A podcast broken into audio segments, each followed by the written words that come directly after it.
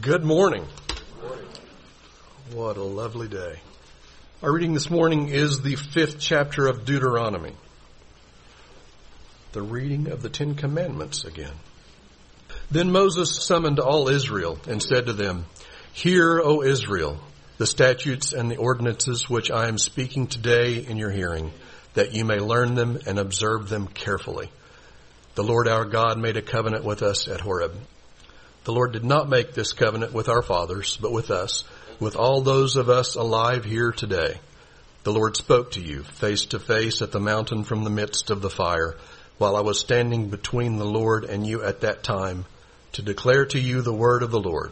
For you were afraid because of the fire and did not go up the mountain. He said, I am the Lord your God, who brought you out of the land of Egypt, out of the house of slavery.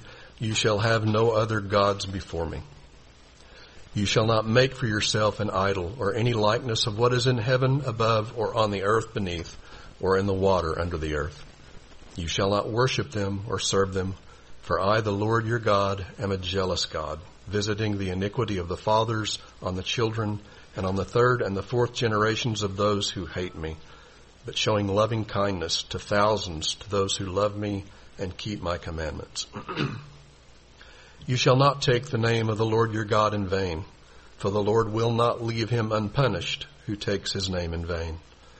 Observe the Sabbath day to keep it holy, as the Lord your God commanded you.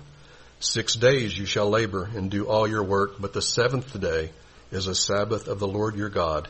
In it you shall not do any work, you or your son or your daughter or your male servant or your female servant or your ox or your donkey or any of your cattle or your sojourner who stays with you, so that your male servant and your female servant may rest as well as you. You shall remember that you were a slave in the land of Egypt, and the Lord your God brought you out of there by a mighty hand and by an outstretched arm. Therefore the Lord your God commanded you to observe the Sabbath day. Honor your father and your mother as the Lord your God has commanded you, that your days may be prolonged and that it may go well with you on the land which the Lord your God gives you. you shall not murder. You shall not commit adultery. You shall not steal. You shall not bear false witness against your neighbor. You shall not covet your neighbor's wife, and you shall not desire your neighbor's house, his field, or his male servant, or his female servant, his ox, or his donkey, or anything that belongs to your neighbor. These words the Lord spoke to all your assembly at the mountain from the midst of the fire, of the cloud, and of the thick gloom with a great voice, and he added no more. He wrote them on two tablets of stone and gave them to me. And when you heard the voice from the midst of the darkness, while the mountain was burning with fire, you came near to me, all the heads of your tribes and your elders. You said, Behold, the Lord our God has shown us his glory and his greatness, and we have heard his voice from the midst of the fire. We have seen today that God speaks with man, yet he lives. now then, why should we die?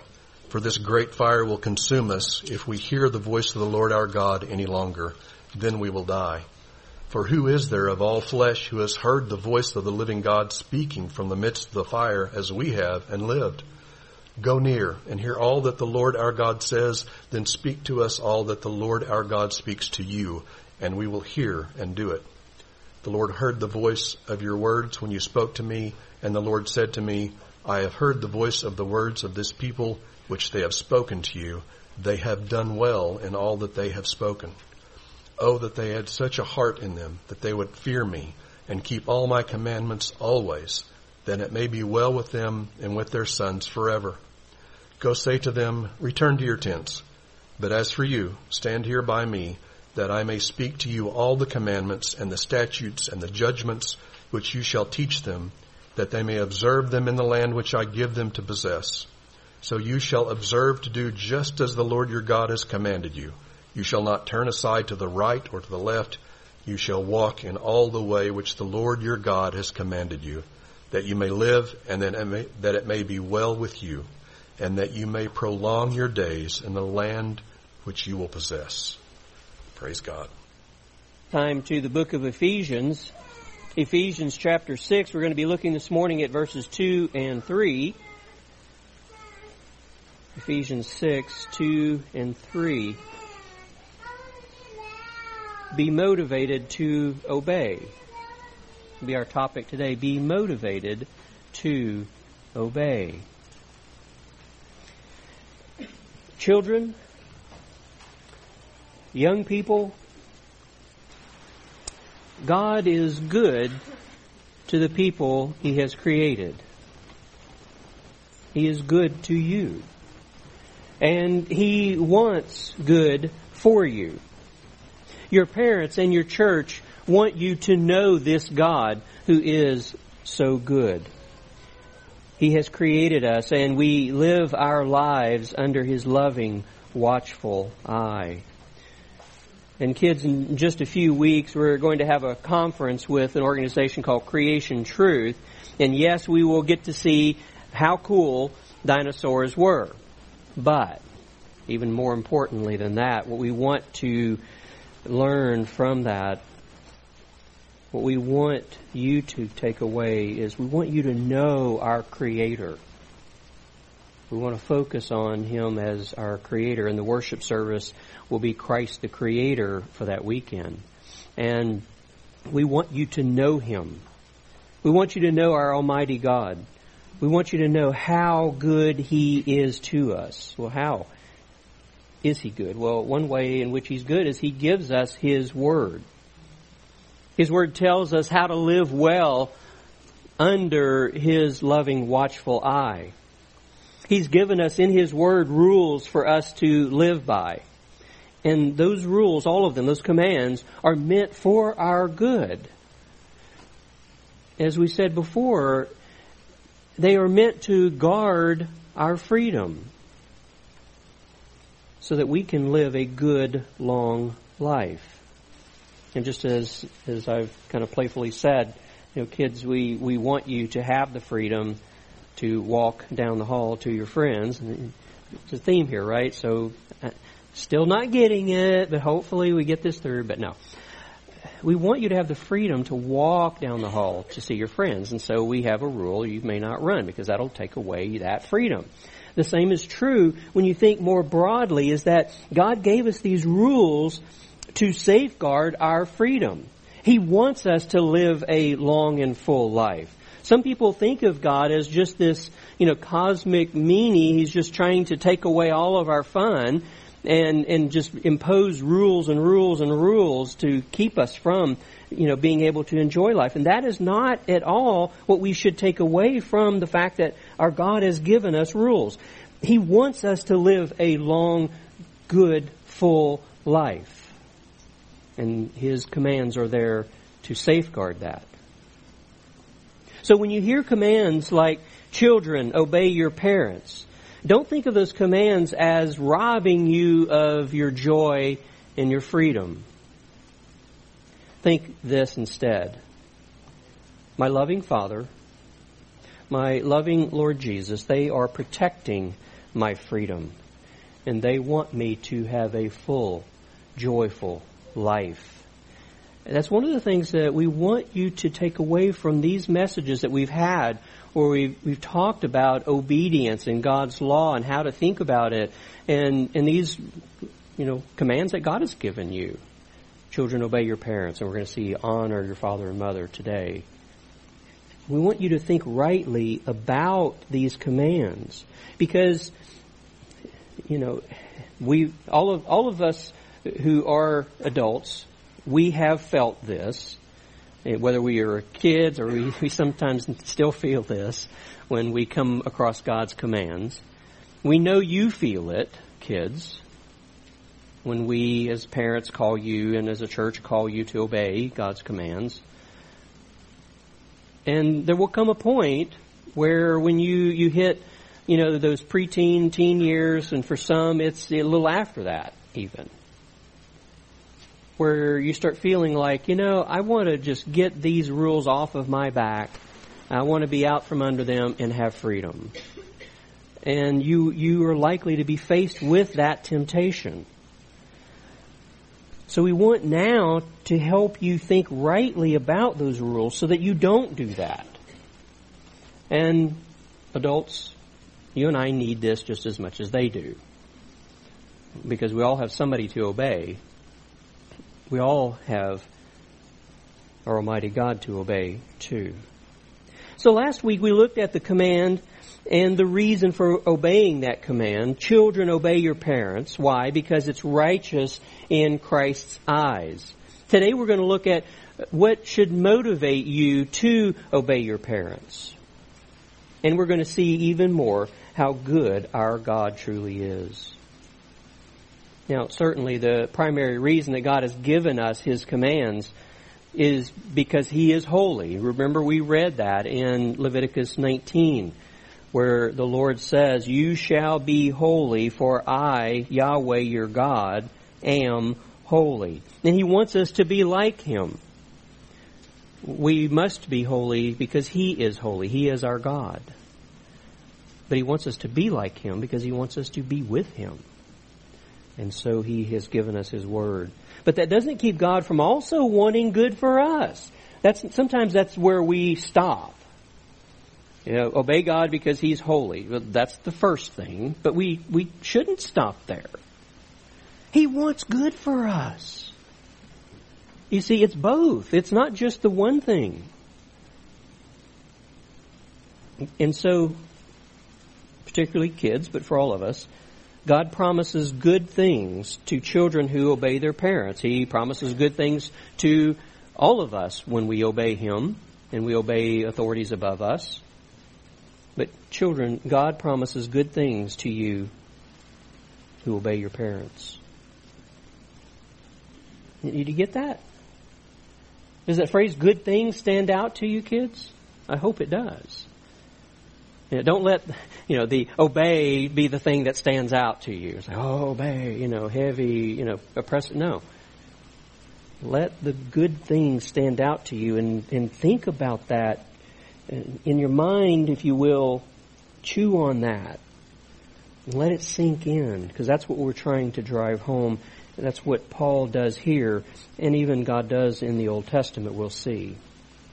So children and young people, let's review again what we've learned so far. First, obedience is about the Lord. Remember, obey your parents in the Lord. And then he says, because this is right. And so it's about Him. It isn't about your parents and it's not even about you. It's about Him. It's about you learning to obey Him. You're learning to live life well in the presence of our Lord Jesus. Second, in God's eyes, it is right for you to obey your parents. And now third, what we're going to look at here shortly is that good things come when you obey your parents. Good things come when you obey your parents. Now, parents, I want to talk to you for a little bit here briefly. Recall the slide that we had about Paul's method for biblical parenting, where you're issuing the command and then you give a reason or reasons for that. Why should they obey? Tying it back to Scripture, remember. And then also now we get into that third principle of motivate. Motivate your children. And and some of you, you parents may be thinking, no, no, we need to put up there first, you know, warning them about consequences. Well, we are going to get there. That is an important step. But we're going to follow Paul's method, and we're going to follow God's method from even the Old Testament. Parents, motivate your kids first. Okay? And there is a place after that, and we'll talk about that, Lord willing, next week, for discipline, for uh, the consequences and warning about those. But this is this is what Paul does here in Ephesians six. That's what God does. We we will see. We've read already from Deuteronomy five. We'll talk about that a little bit more. They motivate first. They tell you why it is good to obey. They tell you that first. Okay. So, children, the Lord is first gentle with you. First, he is first gentle with you because he calls you to obey because he wants good for you. It's not that he's just, you know, willy-nilly, you know, imposing rules on you. He wants good for you. Everything that he has commanded you, he's intending it to be good for you, to work good for you, good in your life. But know that he takes obeying your parents so seriously that if you will not hear him through motivation, you will have to hear him through discipline. Okay, so you can see how this where this is coming, where this is going. Okay, and this is our God's grace. He calls out to you and he says, "Okay, I've appointed your parents to carry this stuff out to enforce this in your lives right now." And so we can also say that if you will not hear your parents through motivation, when they say, this is what's good, why you should do this. If you won't hear them through motivation, you will have to hear them through discipline. God does that because He does both of those because He loves you. You see, so we're still talking about God's goodness, His love. Even the discipline is because He loves you. And that should be your parents' motive. And, and, you know, the parents that are here, I know that that's their motive. Sometimes, you know, we lose sight of that as parents. That's easy because we're sinners to lose sight of that. But that is our motive too. Our, our desire is out of love. Okay, so let's talk about the outline that we started last week and, and we'll complete it here uh, this morning. So the outline for chapter 6 verses 1 through 3. Children, obey your parents because it pleases Christ. We saw that at the first part of 6 1. Obey your parents because it pleases Christ. And then for you to, to hear this too, we saw Christ considers your obedience to be righteous behavior. It is right. It is something righteous. It's a good thing. It doesn't earn righteousness, but it's a righteous thing for you to do, to obey your parents. And then we'll see today, be motivated by God's promise to you. So your parents are kind of in the background, you know, learning this if they haven't already learned it about this method, but kids were talking to you because Paul, through God through Paul, is talking to you. Be motivated by God's promise to you. Ephesians 6, 2 and 3. That's what we're going to look at today. So look with me again back at Ephesians 6, and we'll look first at verses 1 and 2. Children, obey your parents in the Lord, for this is right. Honor your father and mother, which is the first commandment with a promise.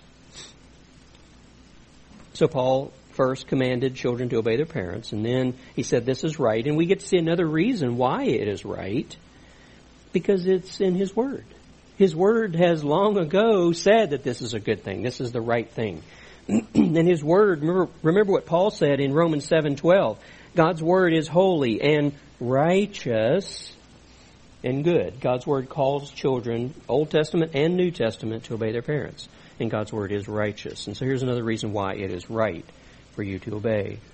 In this case, in His Word, where we find this first part of verse 2, honor your father and mother, is in the Ten Commandments. This is the fifth commandment. Honor your father and mother. Deuteronomy 5.16, Exodus 10.12. Is that the right Exodus passage? 20. Yeah, there's a typo there. So instead of a two, I put a, yeah, it didn't sound right. It's like, yeah, Exodus 20, 12. Thank you.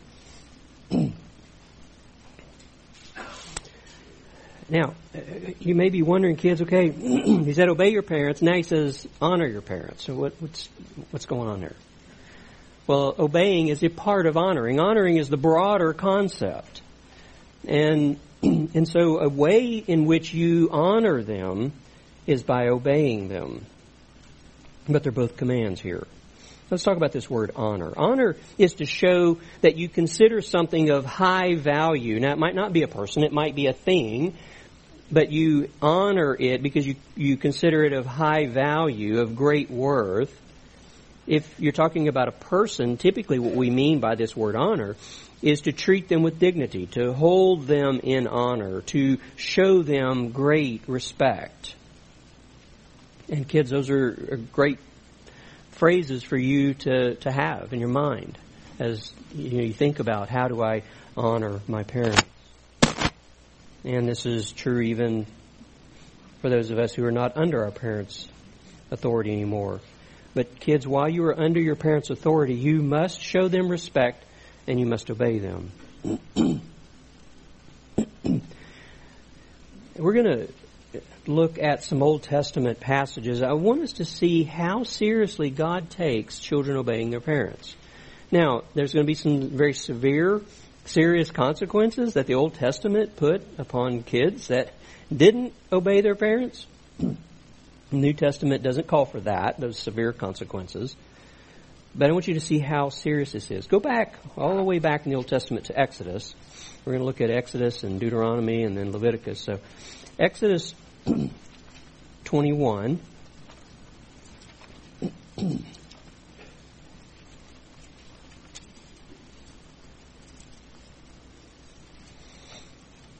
Exodus 21, verse 15. And kids, you can be very glad that you're a New Testament kid and not an Old Testament kid.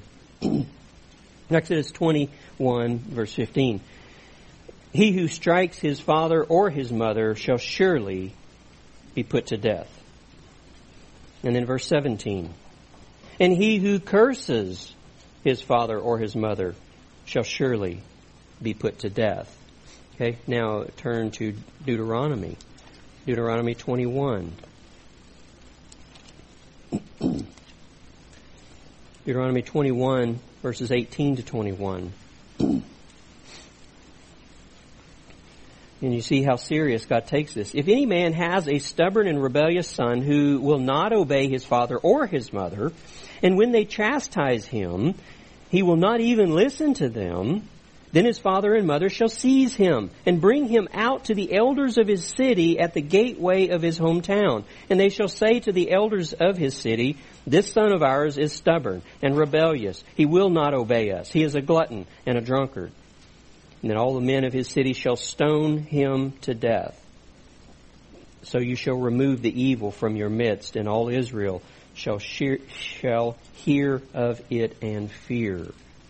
Okay, now Deuteronomy 27. Deuteronomy 27, verse 16. Cursed is he who dishonors his father or mother. So you see, if you don't honor them, you're dishonoring them. Okay. Cursed is the man, or he is he who dishonors his father or mother. And all the people shall say, Amen. And now turn back to Leviticus. Go back to the left. Leviticus 19. We read, I think it was last week in that one, or maybe a couple weeks ago. Leviticus 19, verse 3. Every one of you shall reverence his mother and his father, and you shall keep my Sabbaths. I am Yahweh your God. So that word for reverence there in this translation is fear. It's the same word for fearing God. Children, you are called to fear, this respectful fear, this awe, because God has put you under both your mother and your father. And one of the things that I want to take a minute to for us to talk about, and mainly for the adults here, we need to be careful um, when we, we push back on the world, the, the feminism of the world, which we've been doing in this whole larger series you know, feminism is, is ungodly, it's unbiblical, and we've pushed back against it. But we need to be careful in our zeal to push back on it, not to misrepresent what the Bible is actually saying. And some people, it seems they, they, they go too far the other direction, and they act as if the father is really the only one that needs to be obeyed, or if he's if the children are to obey the mother, it's because dad told them to. No, it's because God told them to, as we find here that last verse we just read, Leviticus 19:3, says, "Kids, you owe equal obedience and equal respectful fear to your mother and your father." And while he often puts the father first in these passages, in that one he puts the mother first. Make sure you don't miss that you must show her respectful fear. Now, the dad as head, part of his job is to see to it that you do, that you show respectful fear to your mom. And, and so he must make sure that happens, that you honor your mother. Now, when you children are no longer under your parents' authority, uh, and that's that's kind of a, a thorny issue. Like, okay, you know, there's different ideas as to when that happens. There is one thing we know for sure: that when you're married, you no longer obey your parents. Actually, if you're still obeying mom and dad after you're married, you're sinning. And if mom and dad are expecting you to obey them, and I know sometimes, you know, we, we talk about those, you know, apron strings and whatever, and purse strings and stuff. Those need to be cut, you know, or we're sinning. So, we know for sure that when kids, when you get married, you're no longer under your parents' authority. And we know that, like Ephesians 5.31 we looked at. That means you no longer obey them. You know, your kids are like, yes, can I get married tomorrow? You know. and well, you're, you're still under their authority legally until you're 18. They have to say whether you can get married or not, so answer is no. Okay. but what I'm getting at is this.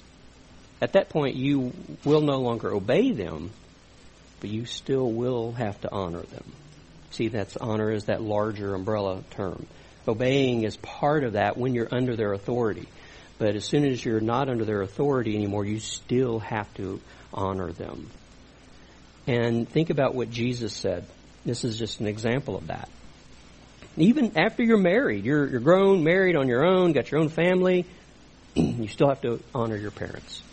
And Jesus rebuked people in his day because they weren't seeing that their parents' needs were met you know, as their parents were getting older, maybe they couldn't work anymore and, and they, they had needs. And their grown kids weren't honoring them by taking care of them, seeing that their needs are met. Matthew 15, you can check on that. So, why is honoring and obeying parents so important? Well, it's a key way in which children learn to obey God. Uh, and it's interesting, and you know, we, we probably won't all agree on this because there's no agreement anywhere on how do you how do you divide up the Ten Commandments. You know, you know, we talk about the two tablets. You know, and in in our minds we usually think five and five, right? But number five seems to really switch. Talking about the first four is all about God. Okay, you've got to get that right first. But then, does five belong on the first table? Some people say that it does. And I have no idea what, what God would intend and what He intended by that. But it's interesting that the very first one, after saying you shall love the Lord your God and, and all those wonderful things about how we love God and don't make idols and all that, the very next one is honor your father and mother. Number five. And that's, I think, important. Because as kids, how are you going to learn to obey God? You go read, especially Deuteronomy. You know, eh, fathers and mothers are responsible for teaching these things to their children. And we're going to see verse 4 of Ephesians 6, same thing. Parents are responsible for teaching. Why? Because the goal is not the, end goal is not that you learn to obey mom and dad. Because that's a temporary relationship. Like I said, remember, when you're married, for sure, by that time, you don't obey them anymore. Okay? And uh, what their ultimate goal is to help you obey God and want to obey Him, to love Him with all your heart, mind, soul, and strength. That's what that's why God has given you parents. Not just for your protection and so forth, but so that you might come to know God. To live, so that you learn how to live life well in the presence of God. How to live under the loving eye of Jesus. Because here in Ephesians 6, we're talking about the Lord Jesus. And, and that you're obeying in the Lord. You see, that's why Paul tied that in verse 1. Obey your parents in the Lord because it's really about Him. And so even as you learn to obey your parents, what you're learning is how to learn how to obey God. How to live under Him. As we said last time, uh, coram deo in the presence of God. Okay, so let's talk about the motivation now. Out of all of God's Old Testament commandments, this one, honor your father and mother, Ten Commandments number five, this is the first one that has a promise attached to it. Now, you may say, hmm, we just read that before we started the sermon. And I remember it seemed like there was a promise on number two. Okay, let's go back there to, let's check it out. Deuteronomy 5, again. Oops.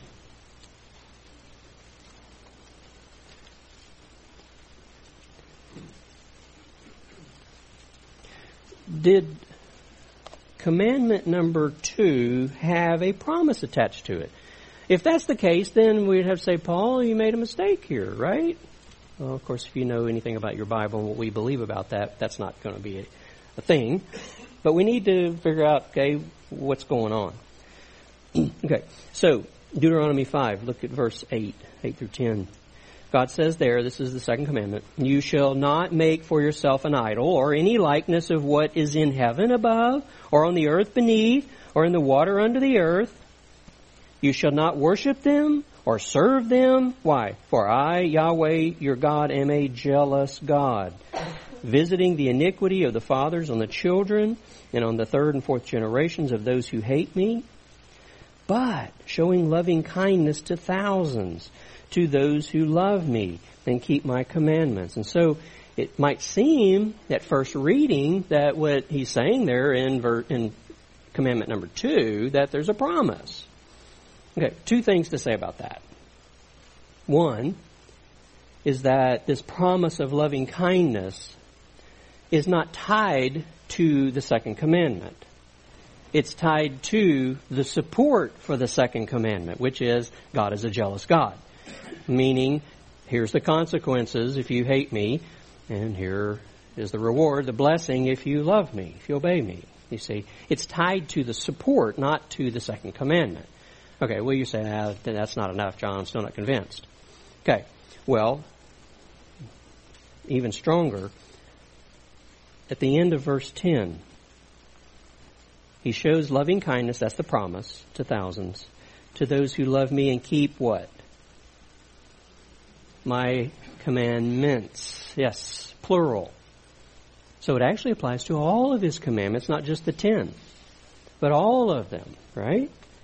You see, so it's not tied to the second commandment. What Paul is saying is that the promise that he quotes there in verses 2 and 3 of Ephesians 6 is tied to a commandment, number 5, and it's the only one, the first one, that has a, com- a promise tied to it. Does that make sense? You see? Because what he's saying in the second commandment is the promise is for those, is, is part of the supporting truth that he's a jealous God, and it applies to all commandments.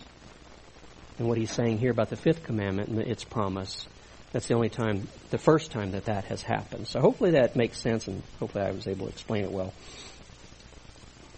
It's, it is the first command to have a promise tied specifically to it. That's what Paul is saying. Okay, now, back in Ephesians 6. What then is the promise here? It has two parts to it. Verse 3. That it may be well with you, part 1, and part 2, that you may live long on the earth. So let's talk about what does it mean, what does well mean? What is that it may be well or it may go well with you?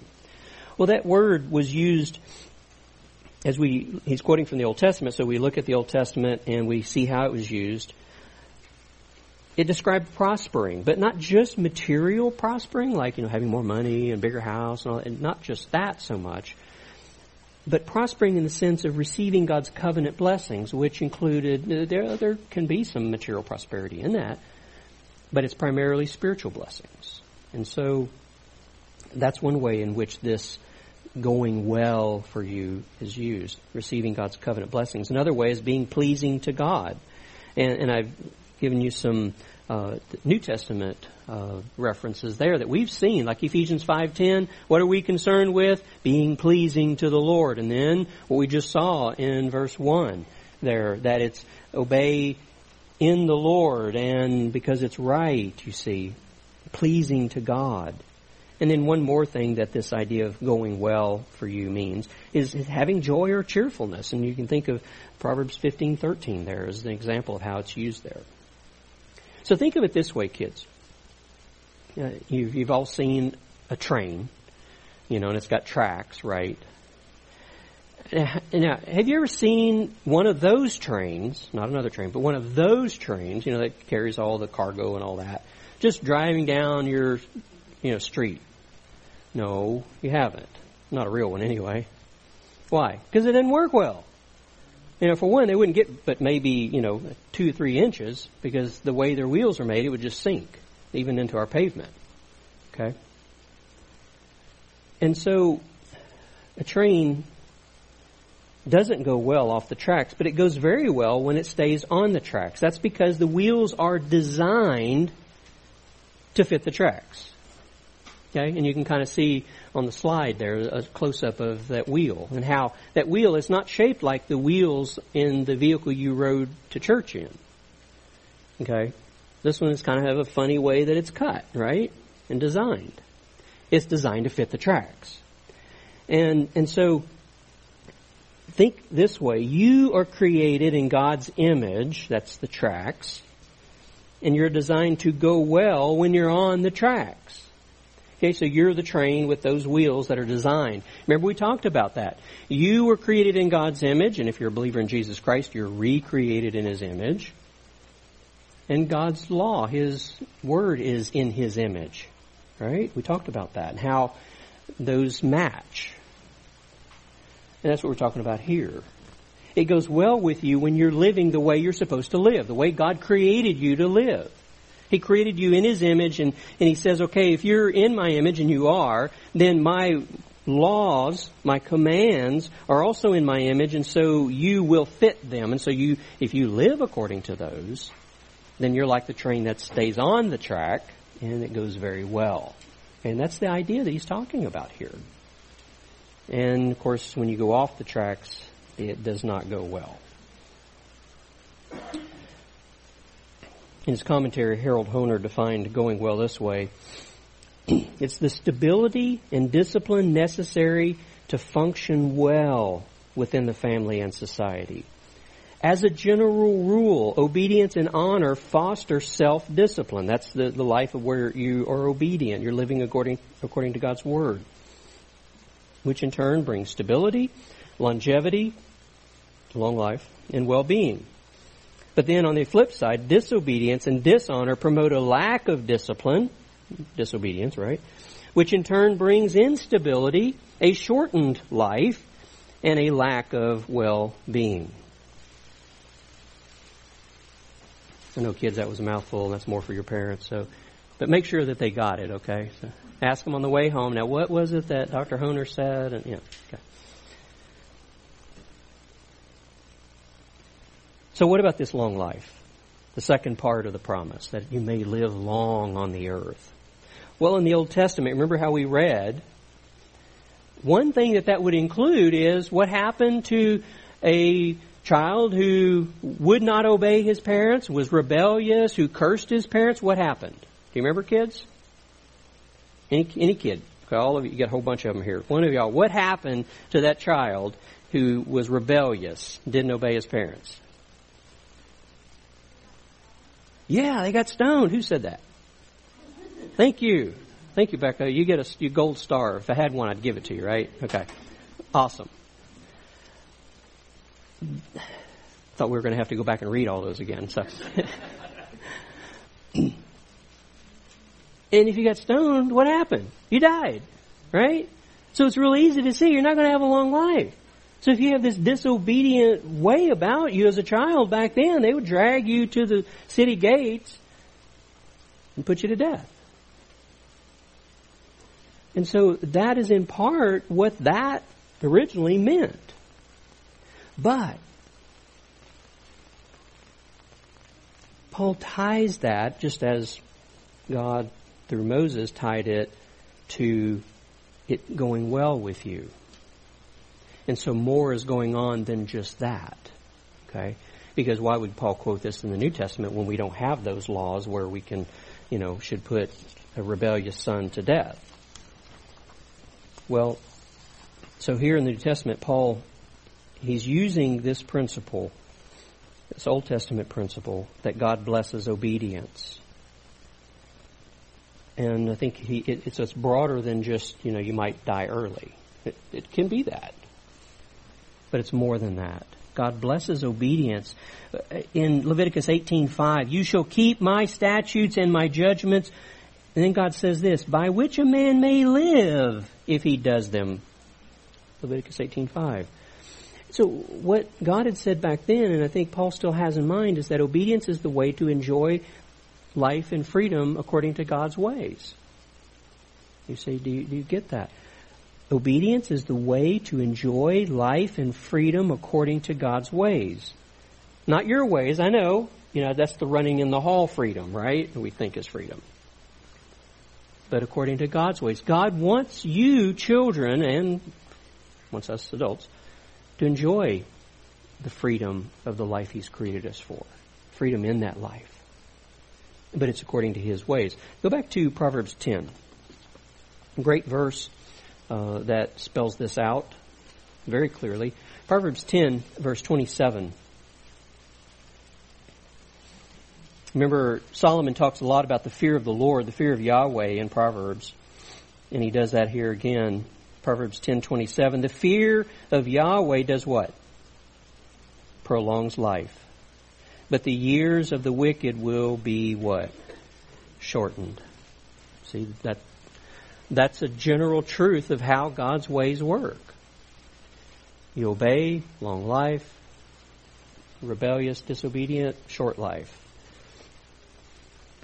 John MacArthur encourages us that a family where children and parents live in mutual love and submission will have rich, God given harmony and satisfaction that other families cannot know. Do you get that? A family where children and parents live in mutual love and submission will have rich, God given harmony and satisfaction that other families can never know. And then regarding this promise of long life, MacArthur goes on, he says, The believer who honors his parents can know that his lifetime will be the full measure that God intends. Your life will be the full measure that God intends. Now, do these Promises mean that you children, if you, especially you come to know Christ, and you obey your parents from the heart, that you're guaranteed to live a long, full life. Does that, does this mean that? Well, it doesn't. There are children who, even that become believers and they're godly, obedient children that die before they have a long life. That sometimes happens. This is not a guarantee. As uh, John Eadie says, it's the usual course of providence. In other words, this is the way that God typically works. That's why we find it, especially in Proverbs.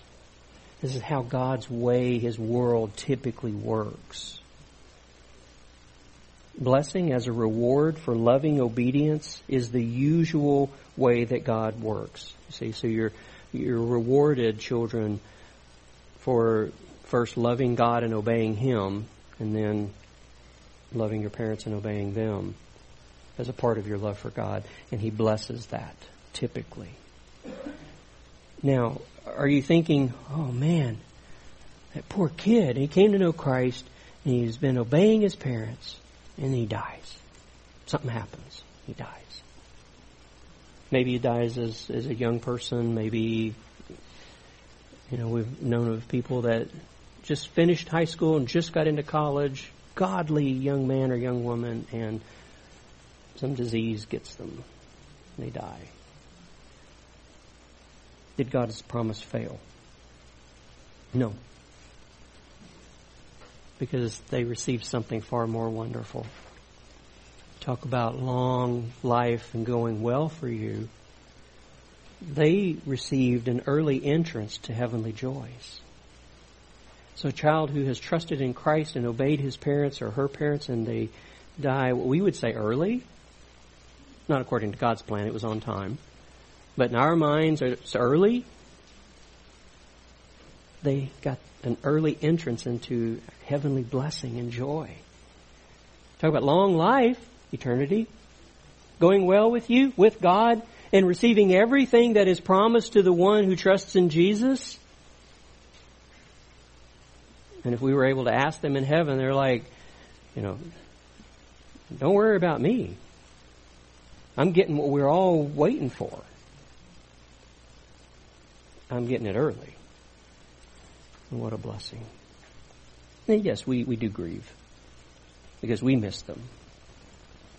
But we don't grieve because things are bad for them, because it's not.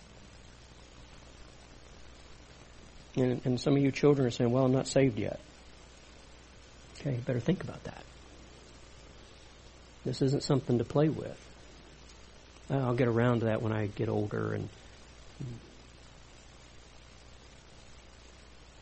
no, you have to think about your relationship to Jesus right now. Pray about it. Talk to him.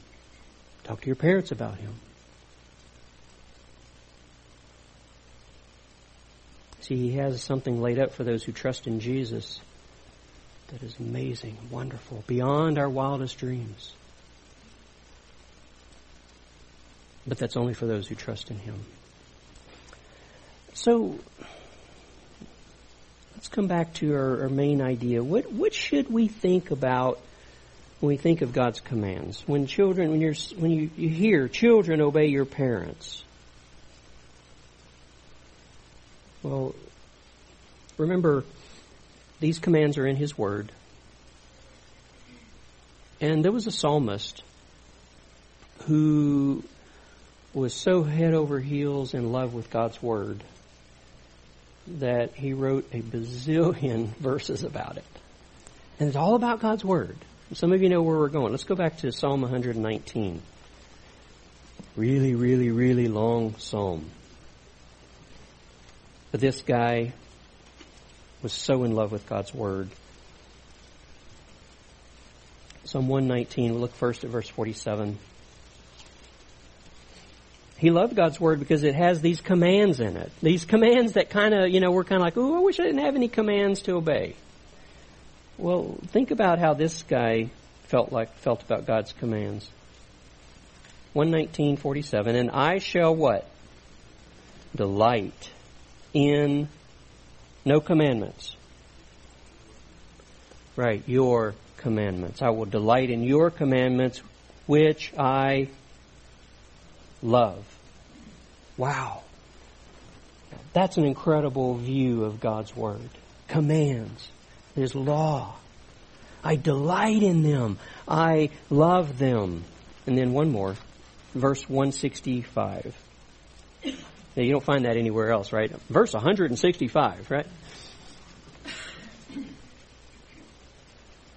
165. Those who love your law have great peace. That's going well with them. And nothing causes them to stumble.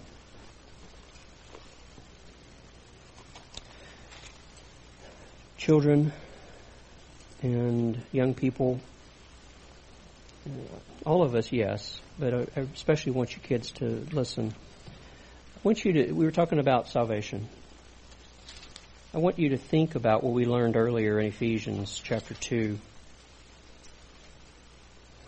I want you to think about God's love to us in Christ. You see, chapter 6 is built on chapter 2, among other things. Chapter 2 is part of the foundation. These commands don't come to us just in a vacuum where it's just God saying, okay, do this and don't do that. No, He first tells us about his love for us. So those first few verses of Ephesians 2 are painful to read. We're not going to read them right now, not because they're not painful, we don't have time, but we're in bad shape as sinners. Bad. But verse 4, Ephesians 2 4. But God, what a beautiful contrast. But God, being rich in mercy, because of His great love with which He loved us, even when we were dead in our transgressions, He made us alive together with Christ. Praise the Lord. By grace you have been saved. And raised us up with Him and seated us with Him in the heavenly places in Christ Jesus, in order that in the ages to come, he might show the surpassing riches of his grace in kindness toward us in Christ Jesus. And how are you saved? For by grace you have been saved for those who have trusted in Christ. It is through faith, that is, putting your trust in Him, in Jesus, and what He has done on the cross. It's through faith, and it's not of yourselves, it's the gift of God. It's not a result of works, so that no one can boast. Okay, where does obedience come into this? After you're saved, you will have the Holy Spirit, chapter 5, who fills you and enables you to obey. You also have a heart that wants to obey at that point. And it's because of salvation. Verse 10 For we are his workmanship, created in Christ Jesus for good works. That's obedience which God prepared beforehand that we should walk in them. Kids, you must think about salvation. Uh, adults, some of you still need to hear about salvation and still need to trust in Christ. You must. And it's not, oh, I better trust in Jesus so I don't get sent to hell. How does God hold forth this offer to you? Because of His love. He loves these that Jesus died for. It's out of His love that He sent Christ. It's in His love that He's given us these commands. It's in love He gives us the Spirit to enable us to obey them. It's in love that He saves us and gives us a new heart so that we want to obey them. Fly to Christ. Trust in Him.